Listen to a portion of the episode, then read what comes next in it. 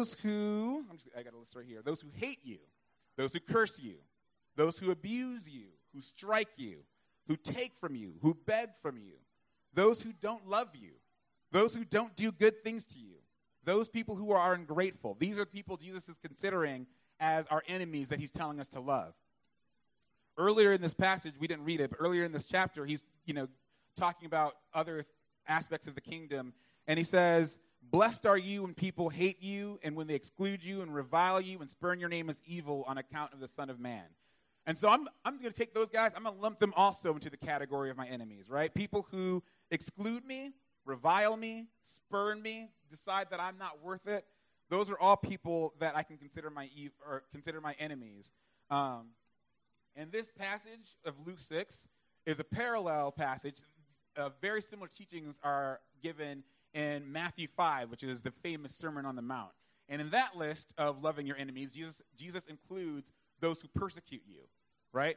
And so the spectrum of our enemies is a very wide spectrum. Because in the Jewish day, in this Jesus' day, these people were a conquered people. They were subjects of Rome. And the Roman people, they could walk all over Jewish rights. They didn't really have any. If a Roman soldier saw a Jewish person and was carrying a bag, he's like, I don't want to carry this. You carry this. Walk with me a mile. If someone looked at him wrong, he could say, okay, well, I didn't like that look. You're going to jail. You're going to be flogged. You're going to be beaten. I like that shirt. Give it to me. Like that kind of stuff. And so they lived in a culture where having enemies was not like a metaphorical problem. They really had enemies. They really had these things happen to them. And Jesus is saying, love those people. So that's the far end of the spectrum, you could say, like the extreme stuff, right? But then even on the other end of the spectrum, he has people who beg from you, people who ask you to lend them things. And to me, that doesn't sound like, I don't typically consider those people my enemy.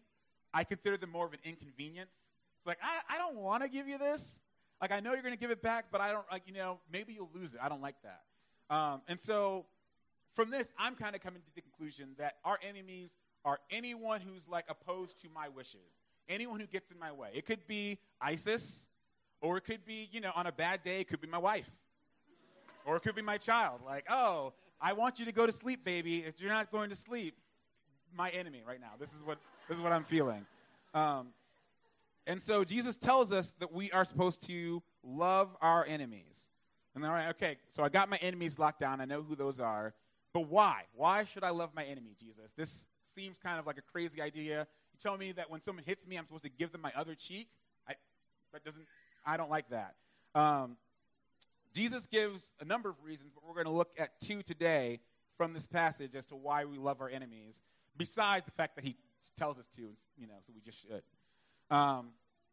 So Jesus says in verse 35, love your enemies and do good and lend, expecting nothing in return, and your reward will be great, and you will be sons of the Most High, for he is kind to the ungrateful and the evil.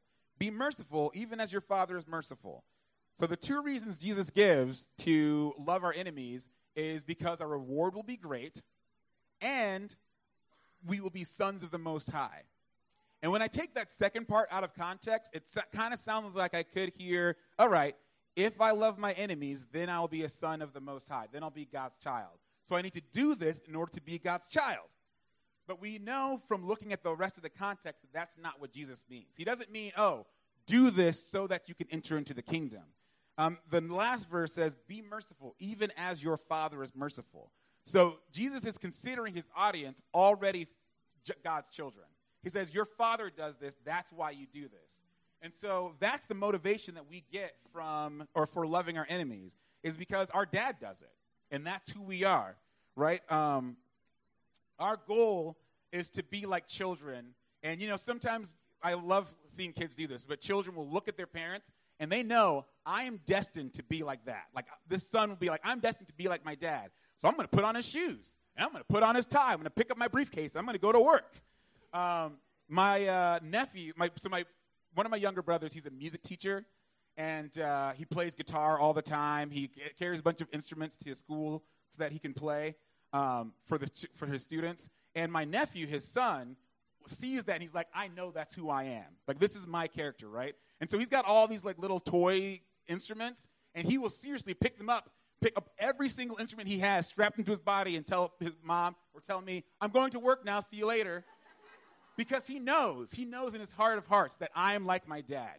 Like, I've got that in me, so I'm going to be like that.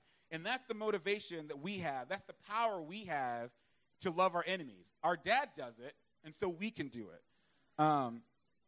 Did you know that God loves his enemies? When there's a nice day, when the sun's shining and the breeze is blowing and it's a beautiful day, God gives that day to everyone, right? He gives that to people who love him, who worship him, who are here on Sunday like they're supposed to be, praising God. He also gives it to people who don't love him. He gives it to people who hate him. He gives it to people who don't even believe he exists, right? He showers that gift on everyone indiscriminately. He's like, I love all of these people, and so I'm going to bless all of these people. And in a similar manner, we were God's enemies once, right? This is the whole crux of the gospel, is that once, before Jesus, we were God's enemies. Our thoughts, we didn't think about God. We didn't honor God. We did not worship God. Our thoughts were evil. And Jesus, God saw our evilness. He saw our hatred of him and said, I love my enemies. I love these people. I'm going to come and die for them so that they can be with me. And even though, if you think about it, Jesus did this, right? And not everyone even accepted that. You would think, okay, well, if I see this huge act of love, people are definitely going to respond to this. But that's not even what God's mindset was. He was like, I'm going to do this regardless of who responds to me and who doesn't. When Jesus died on the cross, he said, Father, forgive these people down here who are spitting at me and still making fun of me even as I'm dying. And so that is what... That's what our Father does, and that's what we have the power to do. So, where am I? Got a little off track here. So that's the first part of it, right? That's the first reason why we can love our enemies, is because our dad does it, and we are like our dad. He's given us that nature, and that's where we're going. The second reason he gives is our reward will be great. And I'm like, okay, well, that doesn't sound, if someone hits me here and I let them hit me here, doesn't sound like a great reward to me. I don't like that. So what could he mean? So my first thought is, what is my reward for not loving my enemies? What do I get out of that? And to be honest, maybe you guys are holier than me, but I kind of like it when someone who does something bad to me, I get to do something back to them. I get my payback, my booyah moment. Like, oh yeah, you shouldn't have done that, and now you know why. Don't mess with me. I get a little bit of like ooh, that feels good inside. But that feeling, if I am wise enough to recognize, it does not last very long. And it usually gets flipped back around on me. Because now I've given that person something to get vengeance on, right? They're thinking, oh, he just got me. I need to get him back. Where's my booyah moment? And so it creates this kind of cycle of violence. My wife and I, Emma, we read a book once called Love and Respect. And the core concept of this book is something that they call the crazy cycle. And that's the idea that if I have a deep need that needs to be met, let's say my deepest need is to be respected, and Emma's deepest need is to be loved, and I know this. If I don't feel like my needs are being met, my typical earthly human reaction is to say, okay, well, I'm going to, Emma's not meeting my needs right now. She's not respecting me like I know I need to be respected. So I'm not going to do this thing that I know is loving to her because I want to punish her. It'll help her shape up. She'll see that I'm displeased, and then she'll get her act together. Praise the Lord. But then when I do that, when I don't show love to Emma, then she's over there thinking, he's not loving me like I need to be loved. So what I'm going to do is I'm going to withhold that respect that I know he needs to punish him so that he can get his act together and so that he knows that I'm displeased with him. Praise the Lord. And so we kind of just get into this loop of, like, no one's needs getting met, tension building, animosity building, all this kind of stuff. And the only reason or the only way to get off of this cycle is if someone intentionally steps back and says, okay, regardless of the fact that my needs aren't getting met, I'm going to step forward and meet these needs. I'm going to love Emma even though she's not respecting me because I know that she needs to be loved. Or I'm going to respect Jason even though he's not loving me, because I know that he needs to be respected. And I think that this is one of the things that Jesus has in mind when he says, love your enemies and give them the other cheek and the like. There's a verse in Galatians where Paul is writing to a church that's experiencing division. And he says, if you keep on backbiting, watch out or you're going to devour each other. And I feel like that is the reality of the reward that I get for not loving my enemies, is eventually I'm going to get eaten all up, right? And so that's what one of the things that we're trying to avoid. And so how then do we do that? All right, so I understand now God's got good reasons. Okay, God, you're wise. You've got good reasons for me to love my enemies. But how do I do that? Like, how is it possible? Because one of the things that is a concern of mine is that if I do this, then I'm going to be a doormat. People are going to walk all over me. My needs aren't going to be met, right? It's a very serious concern, something that I have. But again, the way that we figure out what does it mean to love our enemies is to look at our Father, because that's who we are, right? We are his children. We are his family. We have his nature. And so God is able to tolerate and be patient with us in our sin on this earth for at least two reasons. I mean, there's probably more, but I'm going to talk about two right now. One reason is that he knows that at the end of time, everyone's going to have to pay for everything that they've done, right? There is no wrong that is going to be unpunished. There is no right that is going to be unrewarded. Every single thing, we're going to have to give an account for every single thing that's happened, whether good or bad, right? So God's not up there worrying, oh, if I don't say something right now, they're going to get away with it, because he knows at the end we're all going to come into account, right? And even better news for us, the good news of the gospel, is that God in his love already took care of that payment. Through Jesus, all of the punishment for all of the sins, all of the evil things we do, all of the selfish thoughts we have, all of the God-hating, God-ignoring things that we do, he's already paid that, right? When you hear something evil happening and you get that righteous anger stirring up inside of you, like, someone must be punished, Jesus already was. Like, God took all of that anger. That anger that's in us is a reflection of the anger that's in God at evil, right? Sometimes we like to treat sin as like, oh, well, I only told a little lie, but that gets the same response from God as like the biggest evil, the biggest affront to ourselves that we can have. So like the angriest you can be about anything evil happening to you, God is more angry than that at sin all the time. And he poured all of that anger on Jesus. Jesus took that and buried it in the ground so that we didn't have to live in this area, in this culture of, oh, evil's done, I must be punished, because that punishment was already taken care of.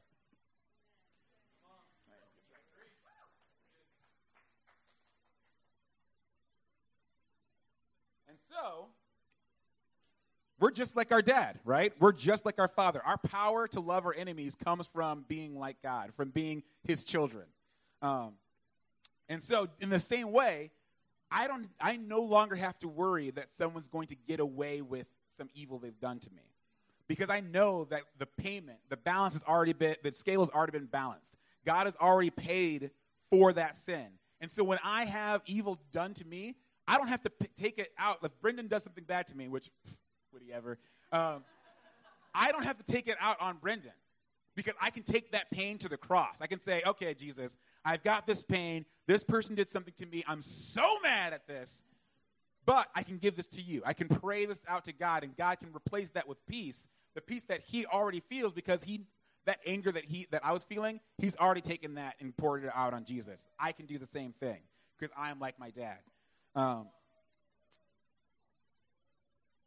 And so that's one, that's one of the ways that we don't have to worry about our needs getting met, right? Our needs have already been met in Jesus. So like, not only can I take my pain to the cross, I can take my needs to the cross, right? Because the other aspect of it is, okay, well, sure, fine. Punishment has been done. I don't have to worry about being angry at this person anymore, because I can, bring that to the cross. But I'm still left on my own here. I still have to, I'm still not being loved, or I'm not being respected, or I'm not being whatever else I need. But again, this is something that we get from our Father, right? We come to God to get those things, not from other people. We go to people to give out. We come to God to get. And so we love because he first loved us. God's love has been poured into our hearts, and that fills us up to be able to love all the people around us, even our enemies. So that's the how can I do that possibility question. And then there's also the question of, okay, well, how can I do that practically? Like, what does it mean to love my enemies? What am I supposed to do? And so, again, I'm just going to go through and list the things that Jesus mentions here as ways to love our enemies. He says, do good to them. So I'm going to, like, if I have an enemy, if I have someone who's trying to get on my case, just be in my way or whatever, I'm going to seek out ways to do good for them. I'm going to think, what do they need? How can I help them? I'm going to do that. Blessing them. Same concept. Praying for them. And when he says praying for them, if you take it in the context of everything else, he's not saying, all right, God, this person's on my case. Lord, blast him. It's not the prayer. It's not the kind of prayer that we're talking about here, right? If we're looking at the context, he's saying love your enemies. Do good to them. Bless them. So when I pray for them, I'm praying for good things to happen to them, right? And it's like, ooh, if I pray, though, God might actually do that. I don't know how I feel about that. But that's one of the great things about prayer is the more time we spend with our dad, the more we become like our dad, right? So there have been times when I've been angry about a situation or angry at a person, and I've been praying about it, and I start off with, like, God, I'm so angry right now. And then I start talking about, okay, but you want me to love this person? I guess you can help them with this, and I maybe help them with that. And then as I pray, God changes my heart. And I start to come to a place more where I do earnestly want, I see the pain that they have that caused them to cause me the pain that they gave me. And I'm like, God, I want you to heal that. I want you to do your work in them so that they know that they're loved, so that they don't have to be like this. They don't feel like they need to oppress people or whatever wrong they've done to me. And so when we pray, God changes our heart to be more like him. And that's one of the powerful things about praying for our enemies. He says, helping them when they ask, you know, lending to them and not expecting anything in return. And I think that's a difficult one for me, too, because you might take from what I've said so far that, okay, so the secret is if I love my enemies, then they'll be nice to me, right? If you know, with the whole crazy cycle thing, I could take the idea of, okay, if I love Emma, then she's going to respect me, and that's good. I get the win there. But Jesus says to lend to people without expecting anything in return. So our goal is not to change the other person, right? You could love people and have them not love you back. You could love your enemies, and they could be like, oh, great, and they could continue to just stomp all over you. Like, this is so great. It's easy. But again, we look to our Father, right? And God, what does God do when he loves someone who does not respond to him? He keeps on loving them. He keeps on going for them. He keeps on blessing them. He keeps on reaching out to them. He keeps on trying to heal that relationship, right? And so that's what we're looking for in our own selves, in our own lives. We want to be like our dad. We know that we're destined to be that way. And so even when we don't get that payback, when we don't get the gratitude or whatever, we are still looking to love our enemies because we are receiving from God and because we know that that's what our dad is like. And so if you want more ways, like, okay, well, what does it look like to love our enemies?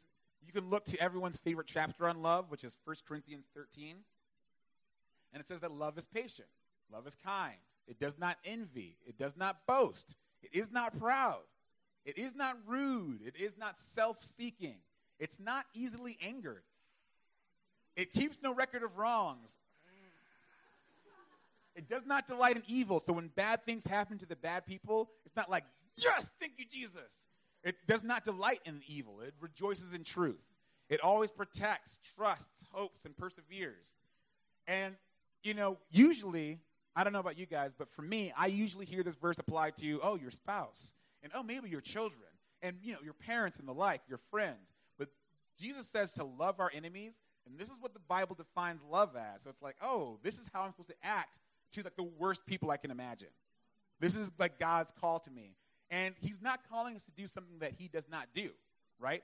Our power from this does not come from ourselves. It's not like, all right, I need to just get my mind in the right place and muster up the willpower to be loving because I'm just that good of a person. It's that God has done a work in my heart. He has changed me and made me his son. He's made you his children. And so now that you are his children, you have the power to do this, right? It comes from God. It does not come from you. So, yeah.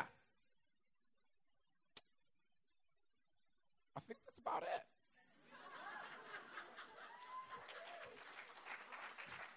So, yeah, if the band can come up to the front. Trying to think about, like, what are ways that we can respond to this today, right? What are practical ways that we can do this? And so there are a couple of things that I thought up. You can ask God how he wants you to respond. But the first thing that came to my mind is that it's really difficult. I want to say impossible, but I don't want to overspeak. To love and forgive someone when you don't know that you are loved and forgiven, right? The power to do this, again, it does not come from ourselves. It comes from being like our dad. And being like our dad, that means I know that I have family. I know that I've got someone who's always got my back, who's always watching out for my needs, and who forgives every single thing that I've ever done or will do, right? That's where the power to forgive comes from. And so it's really difficult to love and forgive when you don't know that you are loved and have been forgiven. And so the first response that I have is, where are you in that with God? Like, do you know that you are loved? Do you know that you're forgiven? Talk to God about that. Like, come forward, pray, ask God, how do you love me? How have you forgiven me? And just really seek to have God establish that truth in your hearts. Because it is true. We just sometimes need to bring it up from, oh, I've heard this, it's in my mind, to it's in my heart, I believe this. This is how I'm living from this center. And then the second way to respond is I think, more direct, obvious way in my mind of, oh, I need to love my enemies. Okay, so God, highlight an enemy in my mind that I need to love and forgive. Like, show me your heart, your vision of this person, and free me up in a way that I can forgive this person. Give me so much of your love, so much of an awareness of me being your child that I know, okay, I'm like my dad, and so I'm going to forgive this person. And I'm going to love this person. And give me a practical way to do this. So, yeah, you can do that up here in the front. There will be some people up here to pray with you if you need help, because sometimes it's helpful to get other people to pray with you in these things. You can pray in the seats if you want. You can turn to someone else next to you and ask them to pray for you. But let's just take some time to respond to God in this. I'm going to lead us into this time with some prayer. God, I thank you so much, Lord, for making us your children. God, I thank you for giving us your nature, for giving us your likeness, God, that we can be like you because you live in us, Lord. I pray, God, that you would help us to respond to this world, this broken, pain-filled world in the way that you respond to us, God. I pray that you would help us to bring our pain to you as many times as that pain comes up, God. If we forgive someone today and then tomorrow that pain comes up again, Lord, let us go right back to you with it, God. As many times as it takes, Lord, so that we are made more like you in your presence, God. In Jesus' name.